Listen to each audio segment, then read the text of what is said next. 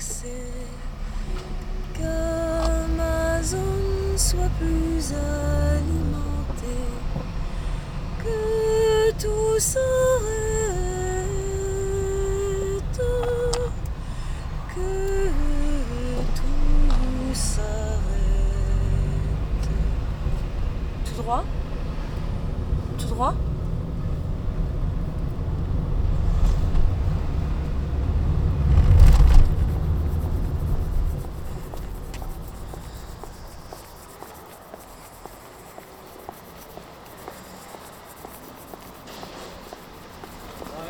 Il y en a qui pleurent. Moi aussi, j'ai- quatre enfants, hein. j'ai des crazy. Et pourtant, je fais grève. hein.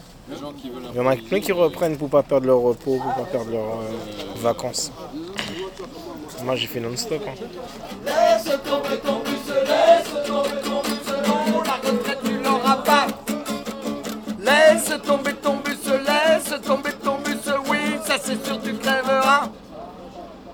Là, tu, tu dis non, je peux pas faire grève, je peux pas faire grève, mais nous aussi, on peut pas faire grève.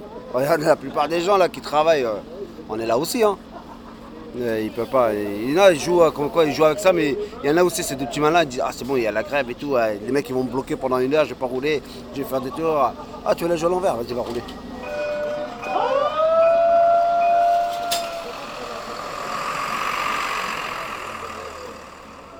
Tôle, bah, la ouais, on appelle ça la tôle. Pour dire vrai. Quelque part, on est en prison, non? Si vous regardez bien. Voilà.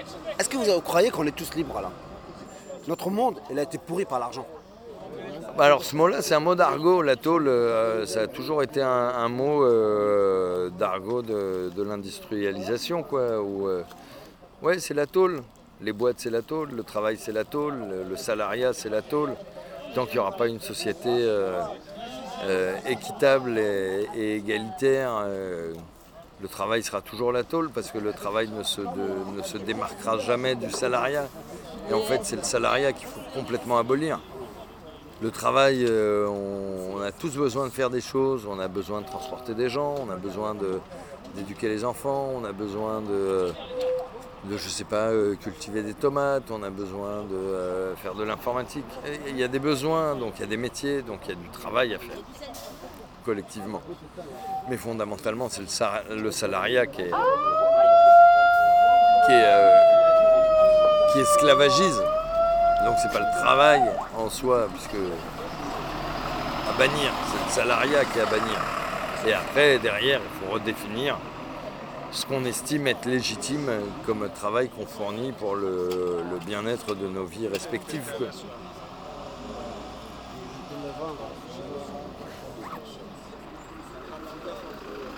T'as fait les 21 jours de grève? Bien sûr, ah oui, évidemment. évidemment. Avec grand plaisir. Enfin, pour moi, c'est la, c'est la, c'est ma plus belle, euh, c'est ma plus belle période professionnelle, quoi. Voilà, moi, je, je- c'est, c'est- c'est- c'est ça la vie, quoi. C'est lorsque tu prends le contrôle sur ton existence. C'est lorsque, euh, tu vois, euh, c'est vrai qu'on est dans un système capitaliste où euh, en fait on n'a pas le contrôle sur nos vies, on n'a pas le contrôle sur nos temps de travail, on n'a pas le contrôle sur nos conditions de travail, on n'a pas le contrôle sur ce qu'on produit. Et, euh, lorsqu'on fait grève, ben, on se rend compte qu'en fait euh, tout ça, ça peut changer.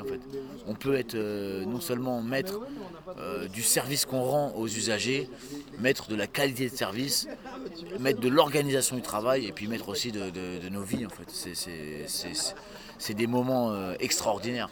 Mais moi je peux te dire que dans les gens qui sont là, il y a des gens qui réalisent en fait ce que c'est que produire, ce que c'est que d'être aliéné, euh, ce que c'est que de, qui maîtrise les outils de production, pour qui on produit, pour qui on travaille.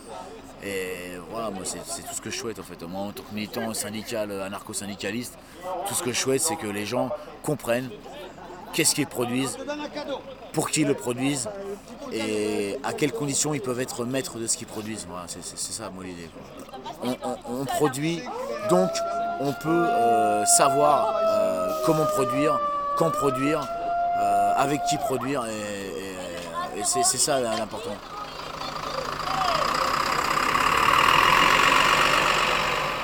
Ça fait 15 euh, ans que je suis là, 15 ans que euh, j'entends dire que bon voilà pour euh, les réglementations de prédéclaration, on n'arrivera plus à faire des vraies grèves, 15 ans que j'entends dire que tout ça c'est fini, 95 ça reviendra plus, 15 ans que voilà. Évidemment, évidemment que moi quand j'ai une journée de travail qui commence à 5h30 du matin et qui finit à 14h, bah, j'en ai une deuxième qui commence à 14h pour aller militer jusqu'à 19h, 20h, 21h, 22h, 23h. Et le lendemain, rebelote. Voilà, et c'est l'inverse. Lorsque j'ai une journée de travail officielle qui commence à 14h pour finir à 22h, 23h, bah moi je suis là, je suis au dépôt, je suis à 6h, à 7h, et voilà, et je discute avec les collègues. évidemment que c'est pour ça qu'on travaille, c'est pour ça qu'on milite, parce qu'on y croit. Et que évidemment que ces 21 jours-là, eh ben, c'est les 21 plus beaux jours de ma carrière euh, professionnelle. Euh, c'est le top. Il y a des gens, ils veulent être agent de maîtrise, ils veulent être cadre. Moi, je veux ça. Moi, je veux ça.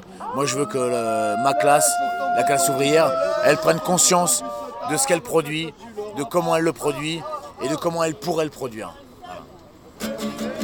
Quand t'auras tes enfants au turbin qui gagneront de trois talbins, quand t'auras que tes enfants qui te suivront pour gagner de trois talbins, laisse tomber ton bus, laisse tomber ton bus, un jour c'est toi qui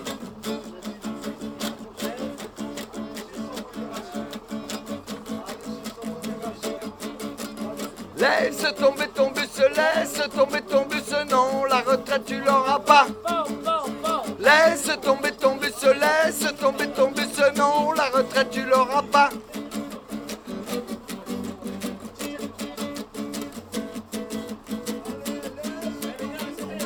tomber ton bus, laisse tomber ton bus, non, la retraite tu l'auras pas. Laisse tomber ton bus, laisse tomber ton bus, non, la retraite tu l'auras pas. Laisse tomber ton bus, la retraite tu l'auras pas. On a eu des passages toute la nuit avec, euh, avec des urgences euh, quasiment pleines en permanence. C'est une nuit toujours un peu particulière, euh, la nuit du réveillon de Noël à l'hôpital. Et cette année peut-être encore plus.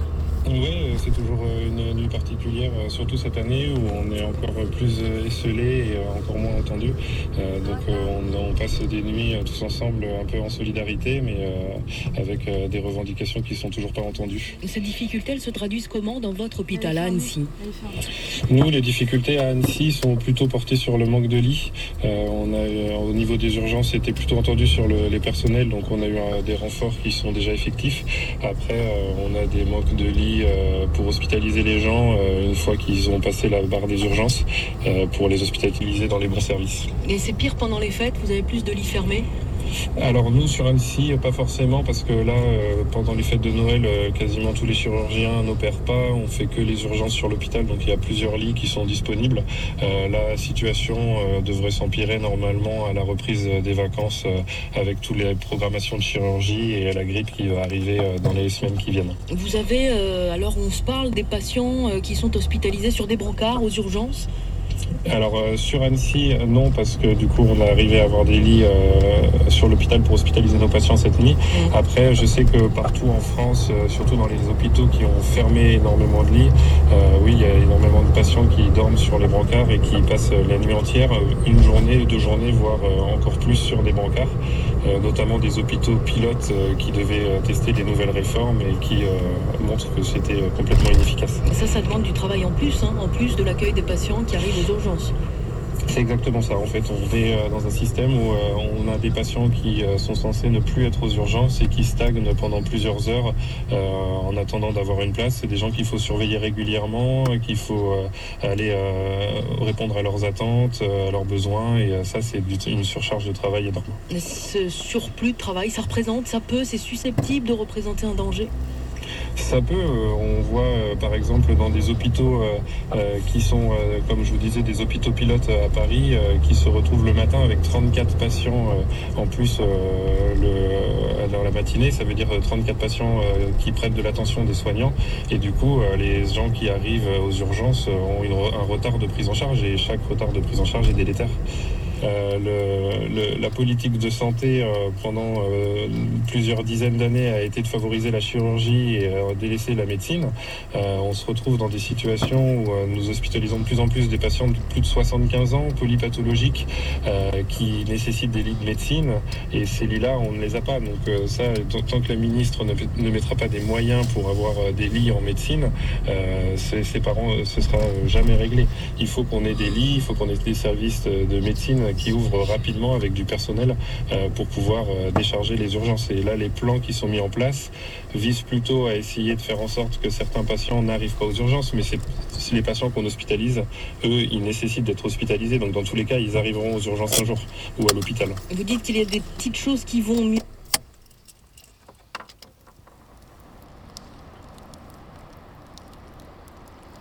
« 21 jours de grève alors pour vous? Ça commence à faire long.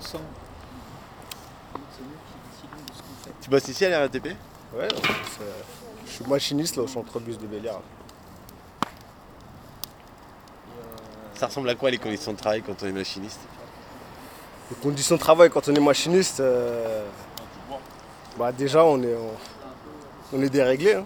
Juste euh, physiquement on est déréglé, a pas de, on n'a pas de cycle euh, propre. On peut travailler le matin, comme l'après-midi, comme deux fois de la journée, comme la nuit. Donc euh, déjà juste ça, ça fait que du coup on est déréglé, on n'a pas, pas un cycle de sommeil euh, propre.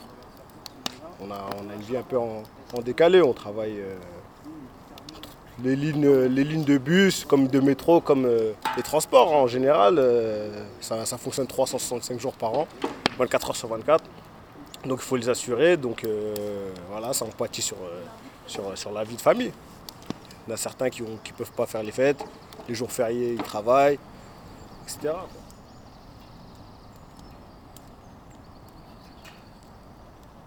Vous avez peur des syndicats?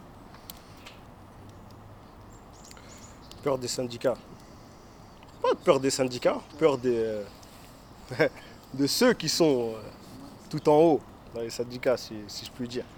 Mais des syndicats, non, on n'a pas peur. La, la, la grève, elle concerne tous les syndicats elle concerne tous les syndicats. Mais ceux qui vont négocier au nom de tous les greffistes, non, on n'a pas, pas confiance en eux. Parce que justement, ils cherchent la négociation, alors que nous, on ne cherche pas une négociation, on cherche un retrait pur et simple. Il n'y a, pas, a, a, y a, y a aucune négociation à avoir, clairement. Nous, c'est retrait.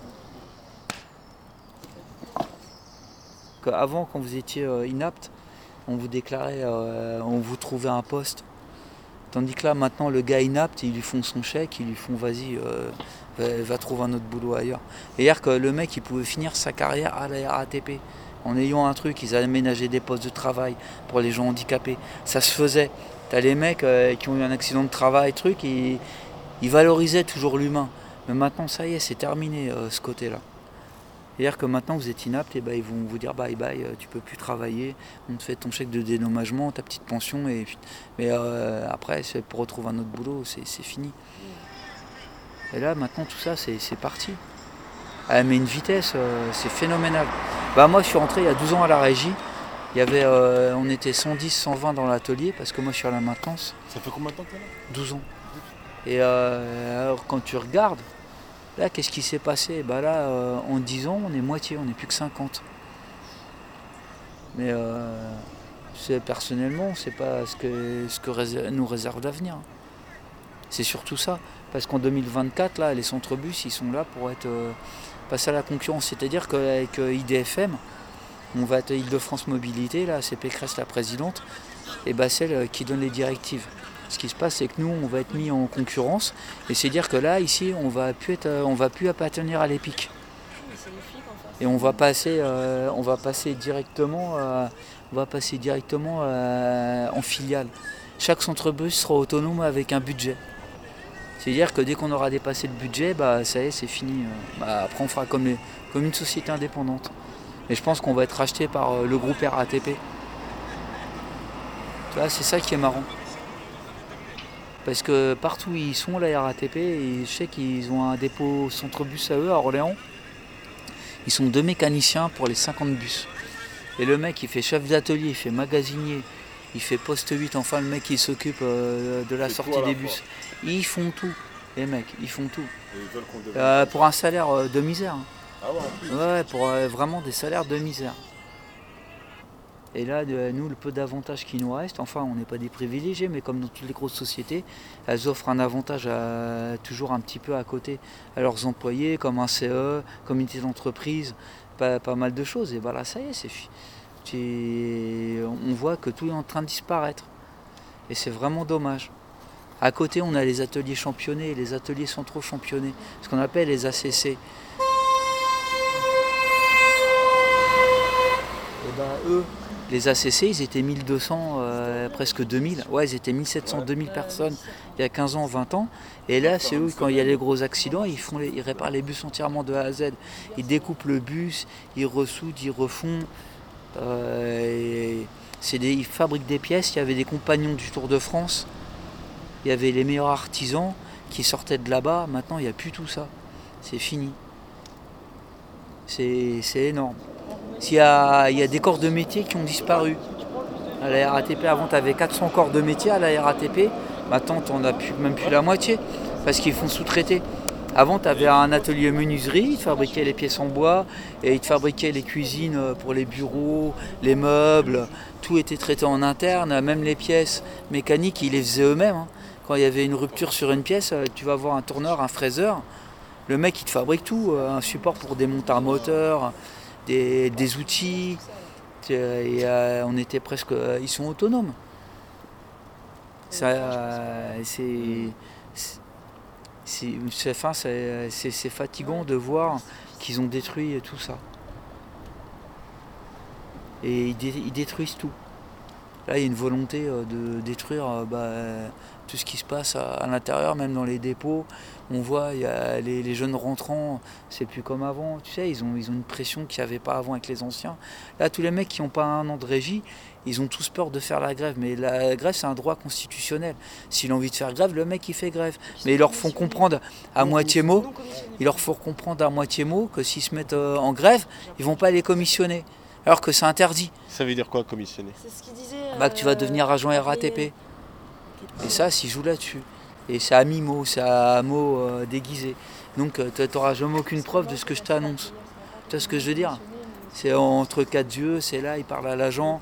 Quand ils nous voient, nous, euh, les syndicats, bah, ils nous ils disent tiens, bah, tiens, quand on travaille sur une zone de travail, euh, et bah, ils disent, il ne faut pas aller travailler, euh, parler avec euh, Sud 5, Sud 6.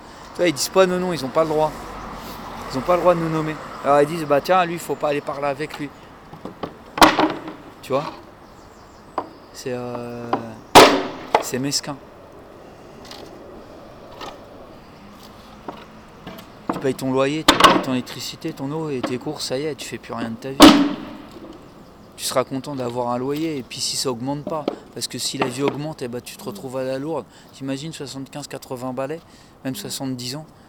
Si on vit jusque-là, parce que tout ce qu'on respire dans Paris, moi je vois euh, 80% de mes collègues qui sont partis à la retraite, ils sont morts deux ans, trois ans après avec des maladies. hein. La RATP nous dit on reconnaît toutes les maladies professionnelles euh, qui sont dues euh, à ce que vous avez utilisé. Comme moi j'ai vécu avec euh, l'amiante aussi. Bah, Qu'est-ce qui se passe? C'est que nous on va nous, euh, on va nous dire ah bah voilà t'es malade mais tu fais quoi de ta vie quand t'es malade? Tu fais rien, T'es- tu vis pas. Moi ils m'ont envoyé un papier chez moi, c'est 2033 mon départ à la retraite, à 61 ans. Mais euh, avec un astérix pour dire que cette date-là, là, elle peut changer suivant les textes de loi. Suivant le président. C'est-à-dire que moi, je peux partir en 2033, mais avec euh, une décote de 10%. Et il faudrait que je bosse encore deux ans de plus pour avoir euh, la retraite complète. Et ça, c'est pas, c'est pas normal. Parce qu'on a fait notre trimestre. Moi, j'ai commencé, j'avais l'âge de 17 ans. Et euh, j'ai toujours travaillé euh, en, mécanique. Et, je, et là, maintenant, le métier a changé. Les moteurs thermiques, ça y est, c'est fini. Ça va passer au électrique. Et c'est pour ça que je dis, il faut, qu'ils arrêtent. À un moment donné, il faut, arrêter de broyer de l'être humain euh, au profit euh, des grosses sociétés, des capitaux, des, banquiers, de tout ce qu'on veut.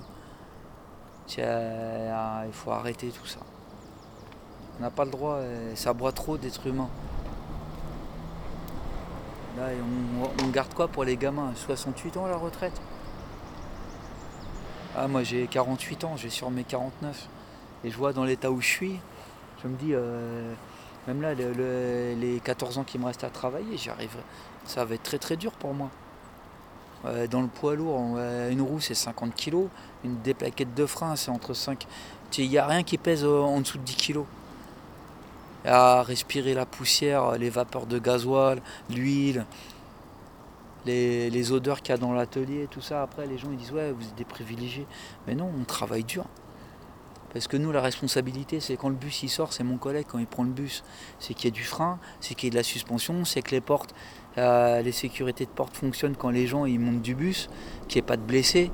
On a, on a une responsabilité dans la sécurité euh, des gens qu'on transporte. quoi. C'est-à-dire par là, il faut qu'on fasse vraiment du travail irréprochable. On ne peut pas se permettre euh, quoi que ce soit. Là, on a une responsabilité sur nos épaules. On est obligé de faire du, du travail correct ou de faire le travail à moitié. euh, des fois, c'est- c'est pas possible. On peut plus, on n'en peut plus. Ils sont toujours derrière, derrière nous, euh, les temps, les temps. C'est c'est pas bon. Les temps. Bah, par exemple, eh bah, avant, tu, tu pouvais travailler au rythme que tu voulais. Tu vois, mais euh, fa- fallait pas abuser non plus. Tu vois, mais maintenant, euh, pour changer des plaquettes, ils vont te donner euh, deux heures de temps. Tu vois, c'est euh, avant, tu aurais pu mettre une demi-journée. Tu vois, parce que tu faisais bien les choses. Tu nettoyais les disques, les étriers, tout.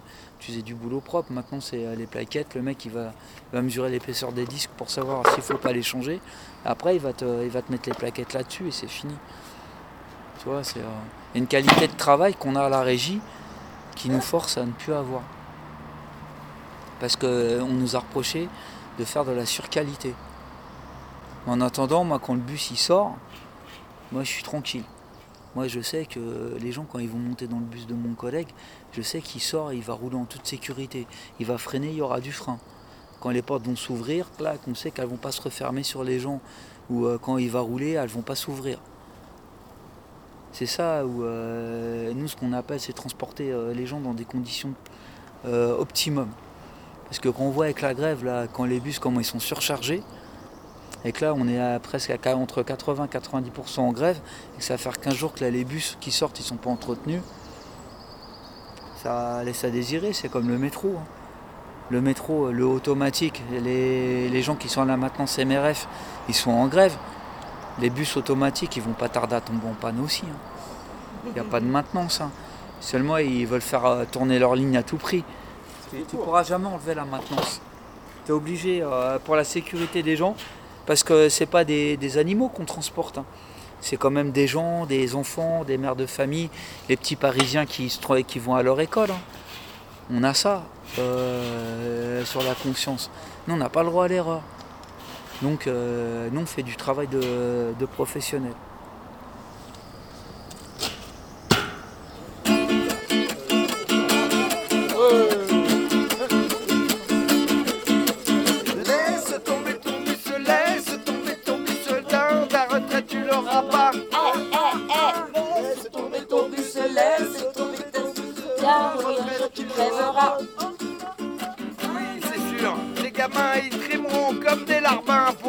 Pour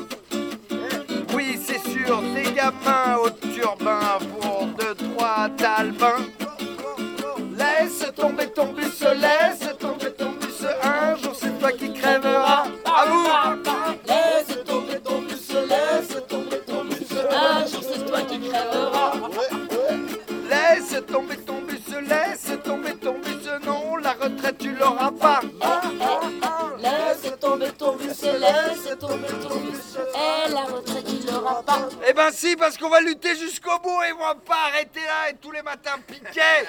On lâchera rien. On va les. Et la base, c'est nous la base. Ouais, Macron, il va niquer sa réforme. Allez Macron. Oh Oh Oh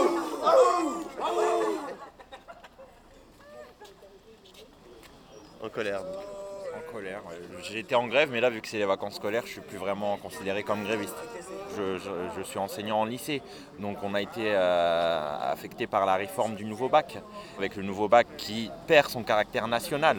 Donc en gros, maintenant, un bac dans un lycée de Seine-Saint-Denis, euh, clairement, n'aura plus la même valeur qu'un bac parisien. Alors vous allez me dire qu'effectivement, ces inégalités existaient avant, c'est vrai. Mais au moins, avant, on avait le mérite de passer les mêmes épreuves au niveau national. Là, il faut savoir qu'il y a 40%, 40 de contrôle continu. Donc chaque établissement aura des épreuves euh, qui lui seront propres. Donc ça, c'est pas normal en fait. Donc on sait bien que par rapport à Parcoursup, notamment, il faut rappeler aussi que sur Parcoursup, on voit l'établissement d'origine de l'élève. Donc euh, il y a vraiment un gros problème. Donc là, les inégalités vont se creuser. Donc c'est une mise en concurrence des lycées. C'est ça, une mise en concurrence des lycés. Et bah, on sait bien, hein, les lycées de quartiers populaires, de zones rurales un peu éloignées, bah, les pauvres, ce sera les, les lycées euh, voilà, qui, qui- dont le bac en fait aura une valeur euh, bah, assez, assez faible comparée au, au centre-ville, les grandes villes. Voilà. Donc ça, c'est scandaleux. Aujourd'hui, le diplôme, c'est une valeur. Oui, tout à fait, tout à fait. Et, euh, et, euh, euh, vraiment, euh, j'en ai discuté avec quelques collègues, hein, ce, qui, vraiment nous, chagrine, c'est qu'avant, ben, on va dire, un, lycéen issu d'une famille, on va dire, d'une famille de classe moyenne, modeste, pouvait justement bah, aller jusqu'à faire des études de médecine, etc. Aujourd'hui, ça va être de plus en plus difficile, en fait. Car en fait, le lieu d'habitation de la famille aura un réel impact sur euh, bah, en fait, euh, sa scolarité, euh, son avenir. À la difficulté financière s'ajoute maintenant la question géographique. Tout à fait, tout à fait. Donc là, ça fait plein de paramètres et euh, bah, en fait, on, on- on voit bien hein, euh, clairement là, c'est euh, bah, en fait les, les- les familles vont se battre pour mettre leurs enfants dans des bons lycées, bien sûr à condition qu'ils aient les bons moyens. Ou alors, ça va aussi favoriser les écoles privées. Euh, ne l'oublions pas. Donc euh, voilà, en fait, on a vraiment l'impression que derrière tout ça, c'est, euh, bah, en fait, on fait en sorte que les services publics ne fonctionnent pas. Euh, pour comme ça, bah, les gens se disent euh, de toute façon ça marche pas, on va mettre nos enfants dans, euh, dans les écoles privées. Et vraiment dans mon entourage, j'ai beaucoup d'amis qui réfléchissent comme ça, qui disent ah mais l'école ça va plus du tout aujourd'hui, je vais mettre mes enfants dans, une école privée. Mais bien sûr, il faut avoir les moyens. Moi vraiment je comprends pas, je ne comprends pas. Donc on, espère qu'il y aura des changements d'ici là, mais c'est vrai que là pour le moment l'avenir est assez inquiétant.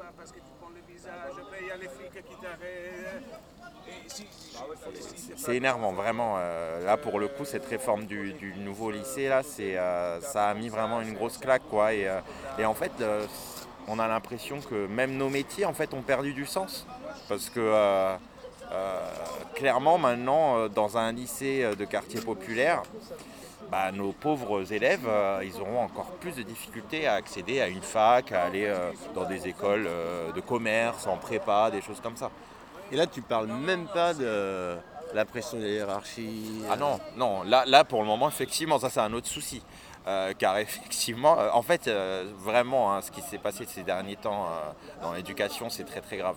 Donc il y a effectivement pour nos élèves, c'est scandaleux, mais il y a, derrière tout ça, il y a aussi nos conditions de travail, euh, les pressions hiérarchiques. Il ne faut pas oublier le suicide de Christine Renon euh, donc à cette rentrée scolaire, donc justement qui avait écrit un courrier où elle accusait clairement ben, en fait, euh, la hiérarchie. Suite aux réformes successives, en fait, on, voilà, c'est vrai que les programmes changent très rapidement. Les directeurs d'école, il ne faut pas l'oublier, hein, ils, ils ont une charge de travail mais horrible, impressionnante. Voilà, en fait, c'est tout ça. C'est nous, notamment en lycée, il faut savoir qu'on nous demande de faire de l'orientation, mais on n'a pas été formé pour. Donc en fait, on est en train de fermer euh, les CIO, donc les centres d'information d'orientation. Euh, les psychologues euh, scolaires, il y en a de moins en moins. Donc en gros, on nous demande de faire tout le boulot qui existait avant, mais fait par des professionnels. Donc personnellement, moi je vous cache pas, hein, aujourd'hui je fuis la mission de professeur principal. Parce que l'orientation, bah, parfois je ne je maîtrise pas tout en fait.